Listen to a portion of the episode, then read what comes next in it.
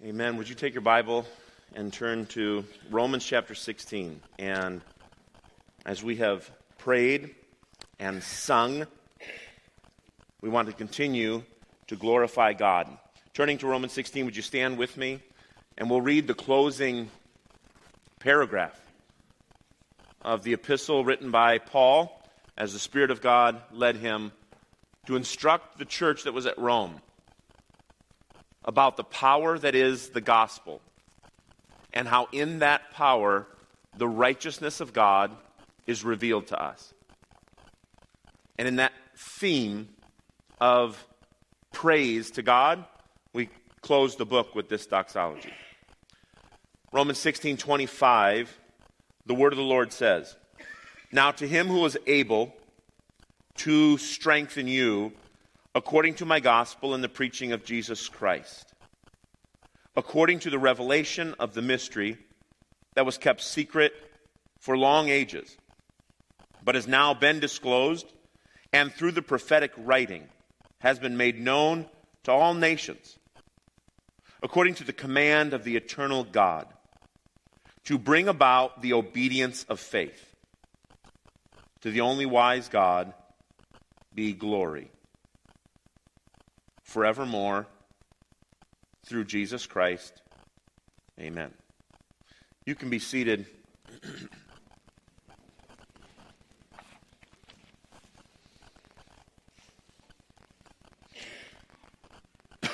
I wonder if you would think with me about the order of worship. The order of saying that the God of heaven is worthy of being praised. And the order of that. I have become increasingly convinced as I've ministered the gospel vocationally for just over twenty years that real worship is the effect of something God already did. Cause and effect. God is the mover. He's the first causer. He acts and his creation reacts. God reveals his splendor to our heart, and we adore him. That truth echoes in several places in Scripture. One of them is in John four. Jesus goes and meets a Samaritan woman at a well, and she's wondering about the performance of worship. Where do you go? And he says, that's not the way it works. True worship, right worship, is in accord with spirit and truth. We praise, we sing what's been informed to our heart by the Spirit of God. James chapter one, verse seventeen and eighteen says, "Every good and perfect gift, every blessing comes from him to us." Why? Is God infatuated with creatures of the dirt? No. Every good, perfect gift comes from God to us because the giver always gets the glory, not the receiver. No one adores the receiver. You received that gift so wonderfully. The giver always gets the glory. So every good and perfect gift comes down from our Father of light, with whom there will not be any change. We've already seen this truth here in Romans. Romans one nineteen. That God revealed the truth, namely eternal power and a Godhead. But worship didn't follow. Creation saw in creation the power of God and chose to worship created thing instead of creator. And in that horrific response, God gave them up. And the book of Romans that we've been studying is an explanation of how God interferes in the abomination of worship of sinners, and draws in jealousy that worship to himself. The triune God decreed before creation that there would be a promise to redeem the undeserved, to redeem the rebel. All of history is, in fact, an account of that plan of redemption unfolding. That is simply what history is. God revealing light where there is darkness. Life where there is death. God moving and creation responding. All of creation is called to respond to the revelation of God. In fact, one of the wonders of being the church that we are right now as we sit in this fellowship is that we are appointed, assigned ambassadors of that light to speak the good news. The Bible says in Second Corinthians five, in Christ, God is reconciling the world to himself. It's true. There are accounts of places where the gospel is despised and made illegal, and yet God is drawing people there to himself. And in doing so, entrusting to us, the church, the message of reconciliation. Therefore, listen closely, Second Corinthians five twenty, we are ambassadors of Christ, God making appeal through us. So we implore you on behalf of Christ, be reconciled to God for our sake. God has made Christ to be sin. He knew no sin. But in that, we might become the righteousness of God. We've stood here for four years, walking verse by verse. And it has not been a simple task. You must have had moments where you thought, how much longer in Romans? And it's not been simple, but there was no part of it that we could gloss over. No part of it we could treat as too complicated to handle. In the end, we want to be those workmen who are not ashamed of the way we handled the word of truth. So for four years we've stood beholding an explanation of what started in Romans one sixteen. This gospel is the power that saves, and in it the rightness of our God is revealed. And my question right now, that's mover. What's our response? We'll step away from this letter, and we'll move on to other wonderful portions of Scripture. But how will we be affected by this revelation? I wonder if we will be more authentic and consistent worshipers because of what God has revealed to us. I wonder, pastorally, I wonder if we'll be harder to please. Really, I do. I want, I want you to be hard to please. I don't want trivial things to delight your soul. Having beheld this, having seen the rightness of God, verse after verse, I don't want trivial things to draw your affections into pointlessness. I wonder. I wonder if ours will be a branding of doxology, praising God from whom all blessings flow, praising him, all of us creatures here below. Doxology. I believe we stand at a fork in the road a lot of times in life, and maybe right now as much as ever. And that fork looks like this. It's, it's a matter of perception, presupposition, okay? The fork in the road. Here we stand. One path is a trajectory of doxology. It is, it is to see your parenting, your bank account, your Bible reading, your marriage, your job. It is to see all those things in the context of doxology.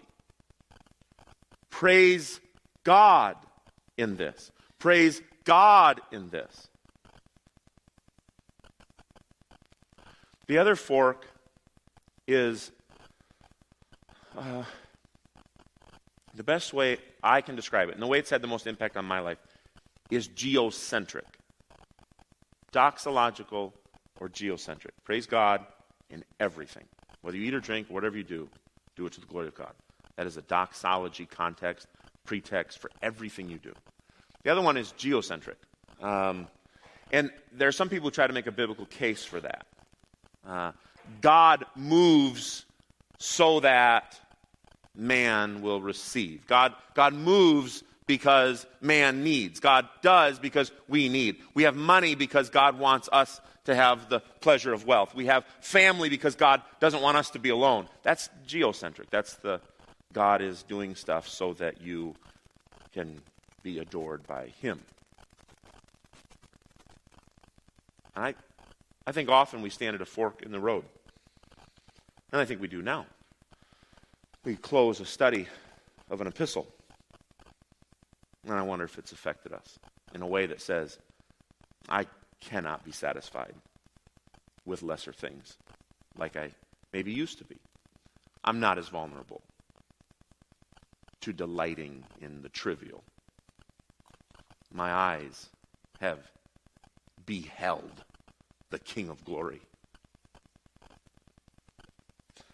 So Paul ends the letter in a fitting doxology and does it in a way that's really great to study.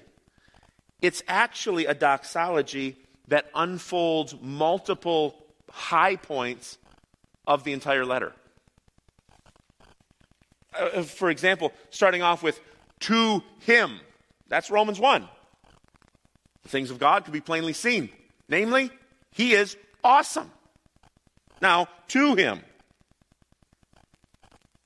Goes on and talks about to him who's able to strengthen you. You get to chapters two, chapter three. Finally, you get promise in chapter three.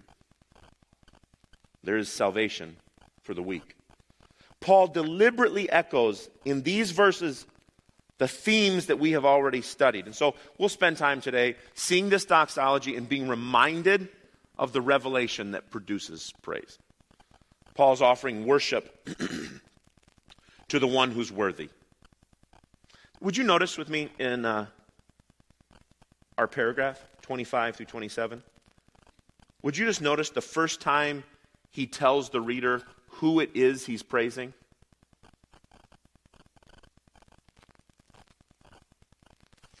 It's not until verse twenty-seven. To God this praise belongs. But to the student of Romans, we didn't come to this paragraph saying, oh, I wonder who we're praising. It's been made clear to us, right? There is one who's worthy of that praise. And so when we read right away, now to him who's able to strengthen you by this gospel I've been preaching of the Lord Jesus Christ, through revelation, through the prophecies, to him be. And then he says, to the only wise God.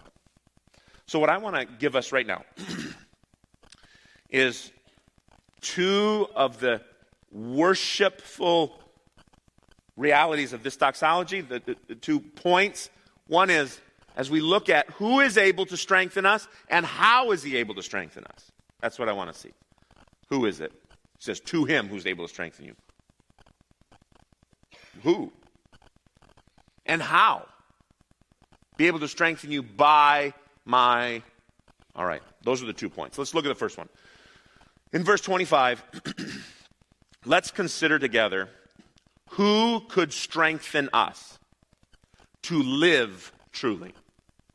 My second point is going to be how would he strengthen us to live truly? But I want you to notice two words, living truly.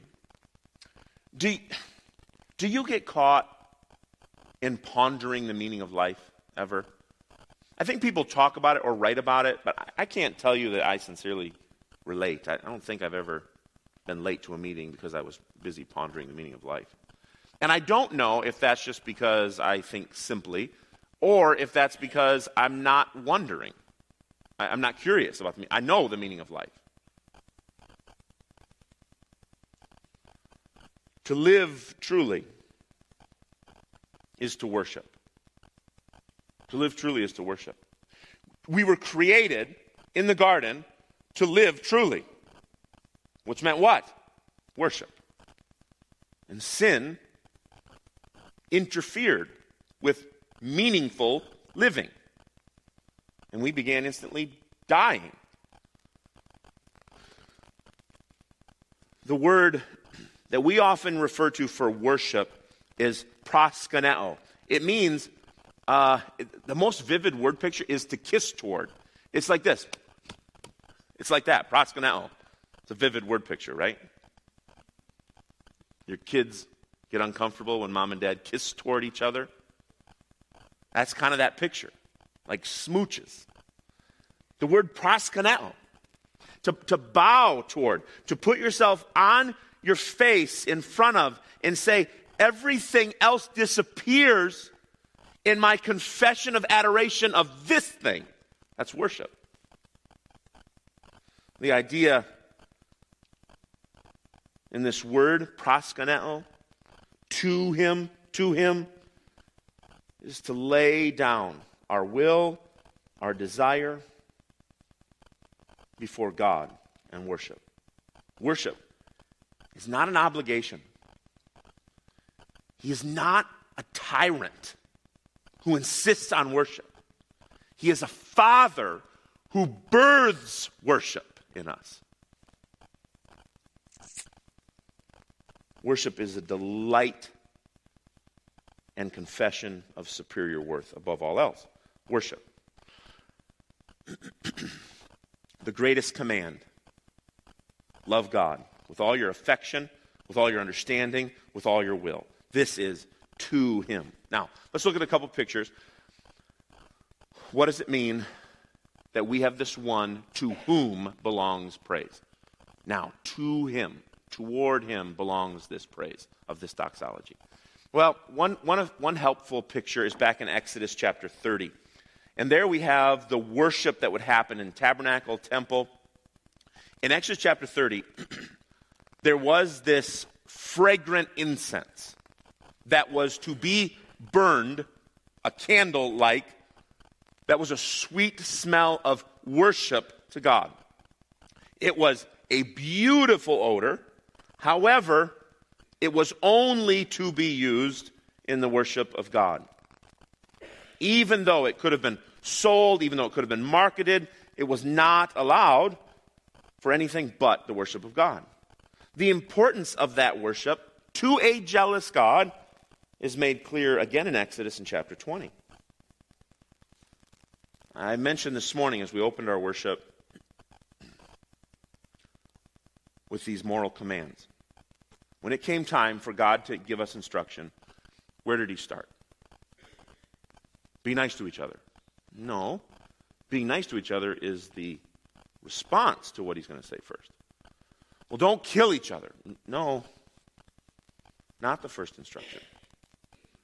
Uh, let me just say, let me add to that a little caveat. Don't abort babies.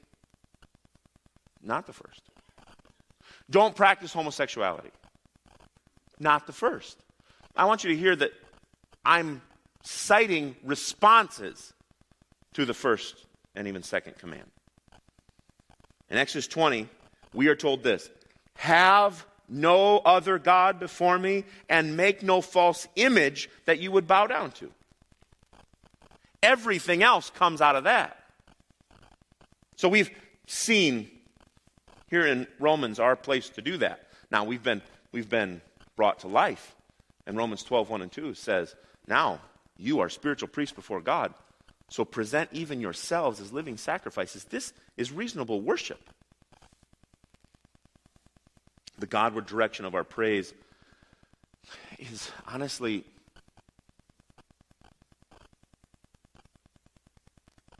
um, sometimes we confuse it, I, I think. I referenced it a moment ago. The Godward direction of praise. The intention of blessing. God's blessing. Why? God blessing to show us just how much he thinks of us? I, I meant what I said before when I called us creatures of dirt. Don't forget where we came from. The closest claim to fame we have is that he breathed the breath of life into us. Other than that, it's just dirt. And I'm sorry, but it's headed back there. We came from it, and we go back to it. Okay, so we sometimes do get confused because we see, oh, what amazing favor. For instance, we saw in Romans, God did not even spare his own son, but gave him up for us. And if we're not careful, we could conclude that the means is the end. It's just the means to the end. I mean, just stringing together things Paul says. God did not spare his own son, but gave him up. How will he not therefore richly bless us with all things that we might be to the praise of his glory? That's the means to the end. And, and sometimes we, we get stuck in the means. God gave up Jesus for me. And listen, friends, I don't, I'm not trying to be critical. This, this would be unnecessary criticism. I don't believe this happens anywhere in this room. That any of you would say, well, if God gave up his son for me, how will he not richly bless me with everything? How would he keep anything back from me? And you would say, God must think more highly of me than he does of Jesus. None of you would say that. You would not say that. That would not be any spoken theology in this room. Even, even maybe we have some friends or neighbors here who are lost. They wouldn't even think that. But I wonder if we're susceptible to unknown applications that are actually a little bit like that. So not our spoken theology, but maybe the practical, the lived. I mentioned from James, every good and perfect gift comes down from the Father of light. And this is so because the giver gets the glory. Second Corinthians four fourteen says this, knowing that he who raised Jesus will raise us also with Jesus and bring us into his presence. For it is all for your sake, so that, like all this redemption is good for you, so that as grace extends to more and more people, it may increase thanksgiving to the glory of God. Like redemptive plan never ends with us escaping hell. It ends with God being praised. Our worship is dependent on God causing. It's his blessings, it's his revelation, it's his salvation from sin. God is the first causer. He has given us true living, worship living. Most of the solid catechisms that you read, the ones you're studying, sharing with your children, the ones we read, most solid catechisms begin with instruction about the purpose of life being to glorify God and enjoy him forever. That's sound understanding of the gospel.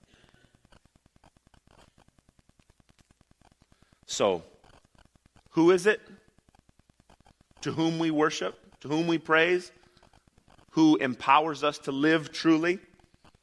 It is God, restoring us again to the fellowship of the garden, to be free from futility, to be alive, to worship as a creature, worshiping Creator and Redeemer. True worship is according to Spirit and truth. I shared with you a few weeks ago as we were coming through the Advent season, true worship, true fellowship.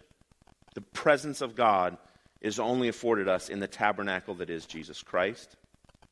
And now here, this morning, we have this corporate worship. And one of my favorite application passages for us right now before we move into the second point is Hebrews ten. Hebrews ten, years ago I preached a sermon. You'll love this title. Uh, I was, I was... I might, oh boy, first time I shared, I, I might not have even been in my twenties. I might have still been a teenager in college. And I preached a sermon from Hebrews chapter ten called the lettuce of the new covenant. That was a distracting title.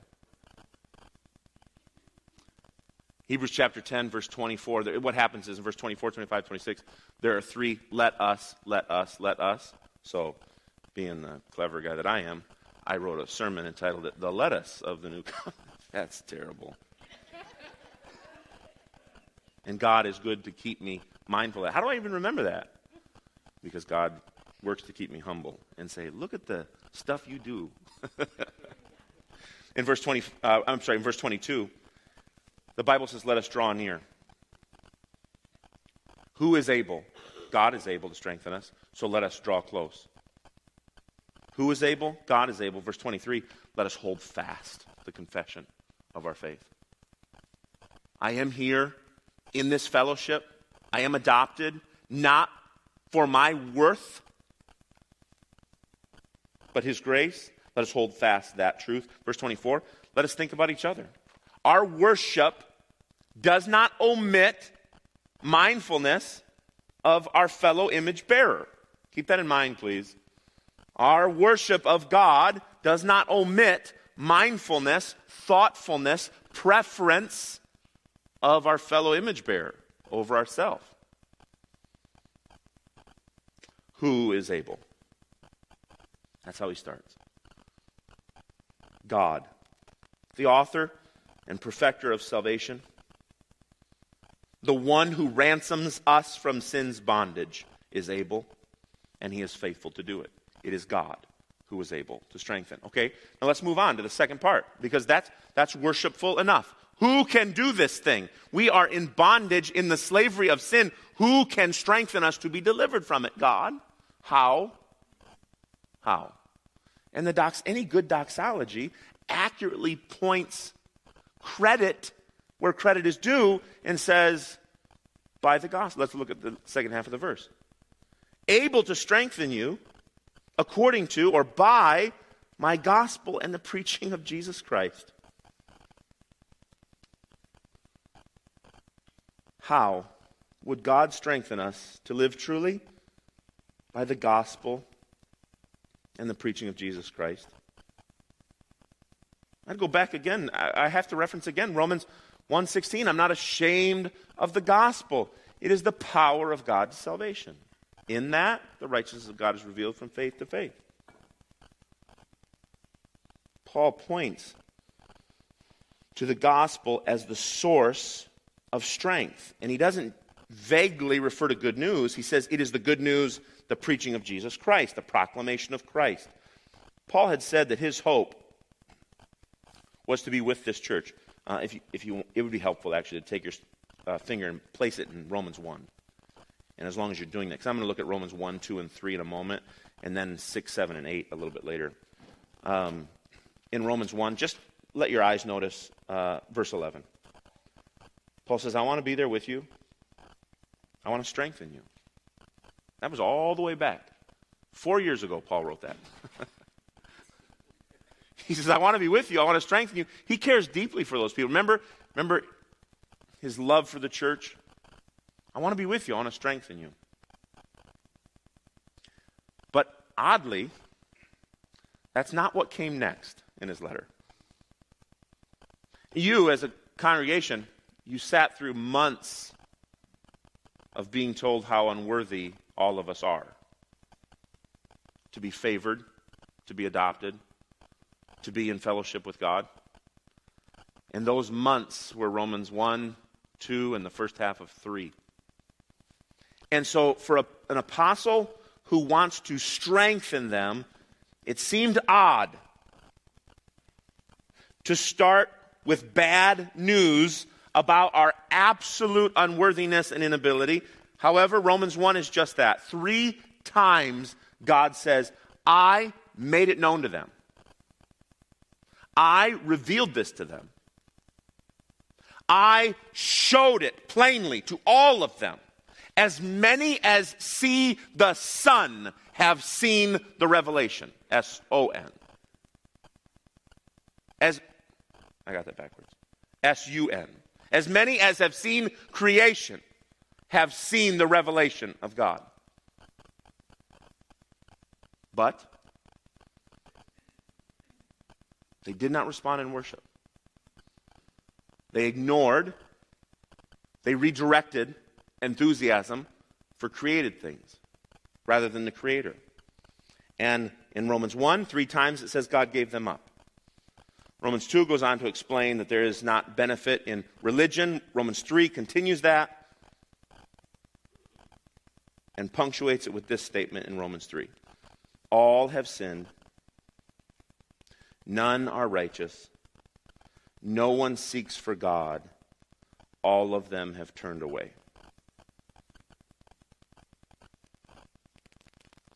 Romans one eleven, I, I, I want to come and strengthen you. And then he writes that. And that could be a real quandary. You could really scratch your head and say, you're not really strengthening me with that news. But we've read the whole letter now. We've studied the whole letter, and we know why that is part of strengthening the church. Romans chapter five explained for us why that's our condition, one, two, and three. Why is that a good description of me? Romans five, verse twelve. Sin came into the world through one man, and death through sin. So death spread to all men because all sinned. Listen, listen closely to this.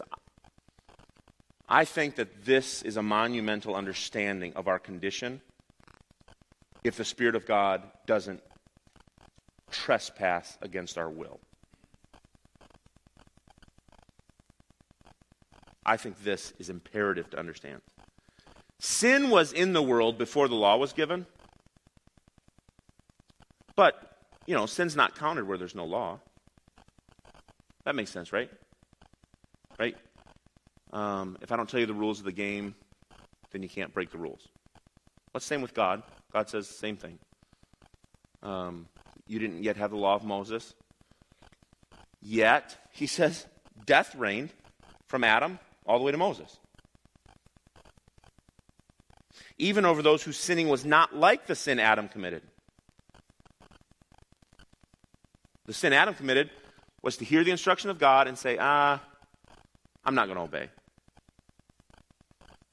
But there hadn't yet been a law given until Moses, and yet there were people who sinned, not like Adam, yet death reigned. Sin came into the world through Adam. And even before the instructions were given, even before you were offending the instruction of your Creator, death reigned. Why? Because we are born dead in the trespass of sin, infected with Adam's fallenness. And that, it permeates all that we are. We become futile in our thinking. Our foolish hearts grow dark. And we take the invitation to the light as an offense. Okay, so one, two, and three. Paul says, I want to strengthen you. And then one, two, and three. And then five, he says, this is why that's true. But we move on. How is it that the God of salvation brings salvation to sinners like us in Adam's sinful race? The gospel of which Jesus Christ is the center, is what Paul says in his doxology. So now let's look. Let's, let's keep looking. Romans chapter six, verse three. Romans chapter six, verse three. What a great truth we saw here about union with Christ. You see, there's this, there's this really federal understanding of your identity. Um, in other words, it's good for you to see yourself as a group, not as an individual, as a group. Um, at least as you as you uh, handle the understanding of the gospel. All of us are either in Adam or in Christ. So you could simply say there are two groups. Which group are you in? And Romans six is one of the times when God said, if you're in the Christ group, the good news strengthens you. But Romans five says, but all of you are born in the Adam group. You need to be adopted out of the Adam group into the Christ group. Okay, so let's let's look at it. Romans chapter six, verses three through eight. Do you not know that all of us who have been baptized into Christ Jesus were baptized into his death? We are buried, therefore, with him in baptism into death, in order that just as Christ was raised from the dead by the glory of the Father, we too might walk in newness of life. For if we have been united with him in a death like his, we will certainly be united with him in a resurrection like his. We know that our old self was crucified with him, in order that the body of sin might be brought to nothing, so that we would no longer be enslaved to sin. For one who has died has been set free from sin. Now, if we have died with Christ, we believe we will live truly with him. Who is it who strengthens? God. How is it? Union with Christ. To be removed from the fallenness of Adam's sinful race and placed in blessed union with Christ. Go ahead one chapter, please, to seven. And allow me to share with you verses four through six. Likewise, my brothers, you have died to the law through the body of Christ, so that you may belong to another, to him who has been raised from the dead, in order that we may bear fruit for God. For while we were living in the flesh, our sinful passions, aroused by the law, were at work in our members to bear fruit for death. But now we are released from the law, having died to that which held us captive, so that we serve in the new way of the Spirit, not the old way of the written code. One more in Romans eight thirty-one. All answering the question, how will he strengthen us? Romans eight thirty-one through thirty-five. What then shall we say to these things? If God is for us, who can be against us? He who did not spare his own son, but gave him up for us all, how will he not also with him graciously give us all things? Who shall bring a charge against God's elect? It is God who justifies. Who is to condemn? Christ Jesus is the one who died. More than that, who was raised, who is at the right hand of God, who indeed is interceding for us. Who shall separate us from the love of Christ? Union with Christ. To be free from the condemnation of the law, but counted righteous in Christ, and unable to be separated from Christ. This is the gospel that strengthens worshipers. Let me ask this question then, lastly. As we're using strength as a central key for understanding the work of the gospel that God accomplishes by the gospel of Jesus Christ, strengthening us, returning us to true living of worshipers. What, what does worship look like in a particular description? Because worship kind of sounds like singing, right? Or praying, or Bible reading. Let's let's talk through, just as a church, what it means that we respond to the revelation of God with doxology. Let's look. First, when we are told in praise that God himself strengthens us by the gospel of Jesus Christ, it means this.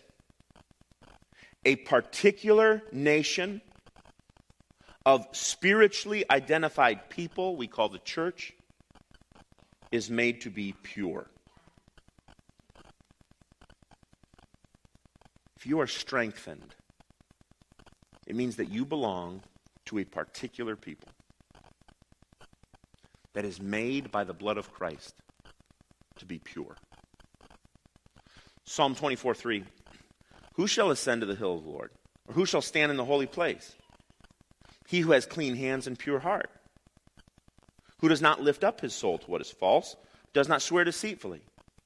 He has received blessing from the Lord and righteousness from the God of his salvation. Such is the generation of those who seek him, who seek the face of the God of Jacob. To know that you belong not in the fallen race of Adam, but you belong to the body of Christ. This is one of the reasons that we are so blessed taking communion. It's good to understand the corporateness of being mutual children of God because we sit at a table and eat a meal together.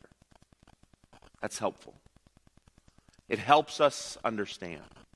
And that regular participating in communion is a good thing.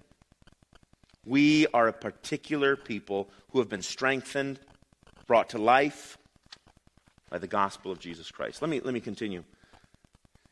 Our strengthening means we are a household of faith. We are made new positionally and practically. Positionally and practically. Ephesians four describes this. If God is strengthening us, what do we anticipate seeing done by the one who's able to strengthen by the preaching of Jesus Christ, by the gospel of Jesus Christ? Ephesians four twenty-five says this, therefore, having put away falsehood, you're changed inside and out. Speak the truth. Be angry. And don't sin. Don't give opportunity to the devil. Can I just take a minute pastorally and make a connection for you there? You heard me read a moment ago in Romans five, six, that we were in the bondage of sin. Prison cell. Sin. Ephesians earlier says, doing the will of our father the devil, just like the rest of mankind, okay? Now here he gives a Christian instruction. And don't give opportunity to the devil. Well, wait, which is it? Am I a slave to sin? Am I in the bondage of the devil? Is, is he my master, my overlord? Well, not anymore. That used to be true. It's not true anymore. And since it's not true, don't give any opportunity to the devil. And then he says this in verse twenty-eight. This, this has often been uh, just one of those really vivid pictures that the Spirit of God has used to help me understand what it means that we've been made new. He says in verse twenty-eight, let the thief steal no more, but rather let him work with his hands all the more that he might have to give to those who have need. I've shared that visual with you before. It's to have the guy who lives down the street who used to steal everything out of your front yard if you left it there overnight. And have that guy radically transformed by the preaching of Jesus Christ, the power of the gospel, and now not steal things out of your front yard, but get an extra shift at work on the weekends so that he has more money to be able to give to people who have needs. Now, listen, we have a world that admits we want to see improvements like that made in our communities. We also have a world that denies that the way to get that is Jesus Christ. Right? By the way, uh, Craig, that's my talk in a couple weeks at the gala, okay? Just so you know. The radical change that comes by the work of Jesus Christ.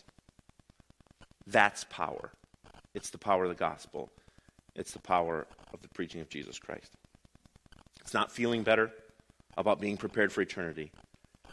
It is being radically changed from the inside and the outside to live truly by the power of the Spirit of God. Number three, what does it mean that we're strengthened? All this praise to God for what he does. What does it mean that we're strengthened? The strength that is only in the gospel of Jesus Christ goes from us to the nations. Now to him who is able to strengthen you by the gospel that you have been taught here, the preaching of Jesus Christ, we as the church are strengthened to go or to send the good news of Christ to the nations. Now, I, don't, I don't know which one you're doing right now. I don't know if you're the goer or if you're the sender.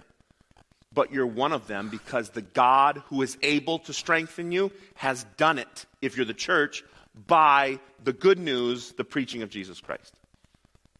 First Corinthians fourteen.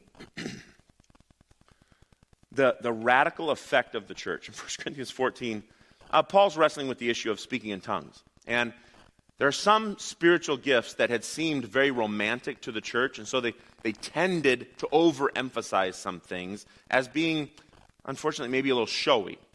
And uh, Paul says, hold on, let's think about this. If the church that has been strengthened by God through the power of the gospel, the preaching of Jesus Christ, if that church meets together and they all prophesy and speak in tongues, and then someone who doesn't know the gospel walks in the back door, they are going to see you all rambling and speaking in tongues in a way that they have no idea what you're testifying to, and they are going to quickly sneak out the way they came in. That's what Paul says. But he said, but if you who have been strengthened by the gospel, the preaching of Jesus Christ, are all proclaiming the gospel in your adoration of God, truly testifying of God's salvation to you, then when someone walks in the back door and hears you saying what you've been strengthened by the Spirit of God in you to say new, what you wouldn't have said before, the same person who would have said, creation is adorable, but now says the Creator is adorable. Someone walks in and hears us testifying that, and they are one. They are redeemed. They're saved. So let me finish by reminding us that, in fact, the triune God has made a covenant to redeem sinners who don't deserve to be redeemed. All of history is the account of God revealing that light of the gospel to everyone. Listen, friends, there is a sense in which everyone on the planet has the gospel, has, has the, the, the news of God revealed to them. All of creation is called then to respond.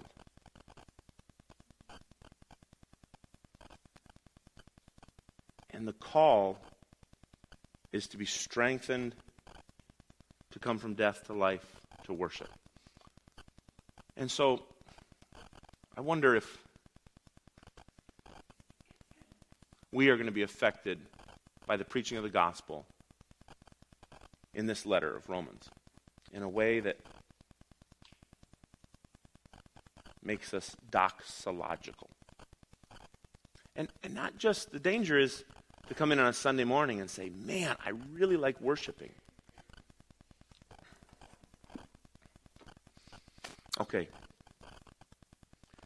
Um, I'm going to finish with this. I was sharing the gospel with a man one day. I was in his truck. And I'd been, I had shared the gospel with him for probably two or three years. And we were driving, and I was asking him about his admission of sin. I said, do you know that you're a sinner in need of being forgiven? And he said, oh, yes. And I believe that he did. He said, every day when I go to bed, I try to remember the sins that I've committed and ask God to forgive me for those. And because God is so faithful, like I had this helpful response to that from, I think, the Spirit to say, wait, you're admitting to God that you sinned today. I don't think that's the same thing as admitting that you are a sinner. He was admitting he had done things wrong. He wasn't admitting that he was wrong. Okay? So, you see that picture? I'm not a basically good person who does bad things apart from Christ. Before I was alive in Christ, I'm not a basically good person who's done some bad things. Now, that, let's flip that over to your context, the definition of your worship, you being doxological. I am not praying that the Lord produces occurrences of doxology in me, but to make me doxological, to really apply to my life, whether I'm eating or drinking or whatever I'm doing, to do it to the glory of God. And so while I was totally dead, living in the futility of sin, like there was pointlessness, no meaning to life. Now that radical transformation, the strengthening of the gospel of Jesus Christ, doesn't just make me a person who sometimes praises God, because on Sunday morning it's easy, but to be to the praise of his glory. This close of this letter is such a blessing to the church. I mean, to be able to see the light of the gospel and say, this gives meaning to my life. This defines my parenting, my money, stewardship, fellowship, my church. This is why we've been strengthened by him who's able. The power of the gospel and the preaching of Jesus Christ to be doxological to the praise of his glory.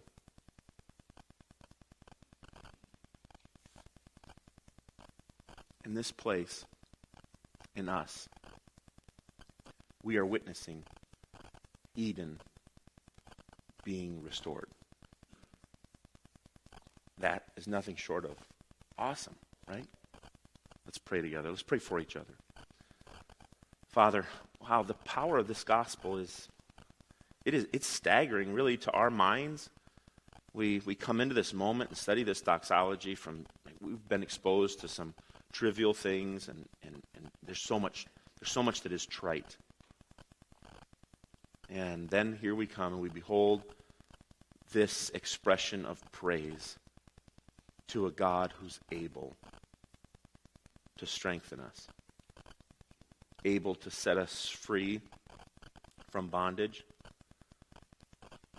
to live in hope, in delight, in joy, able to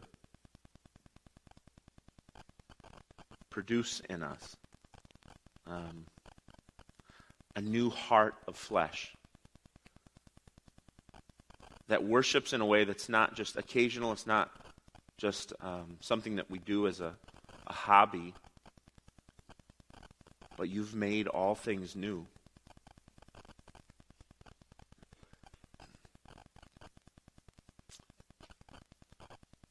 Would you guard us, Father, from the Uh, misapplication of all of your blessings. Protect us from the premature conclusion that you blessing us is the end, and allow us to see that the greatest end, that the chief end, is our delight in you, not the blessings, and therefore to glorify you forever. What a great gift to your church that your word is, to remind us of things so fundamental as the meaning of our living in Christ. We praise you for your gifts, for the encouragement of this text to us, and we pray that you would continue to empower us to walk in this truth. In Christ Jesus' name, amen.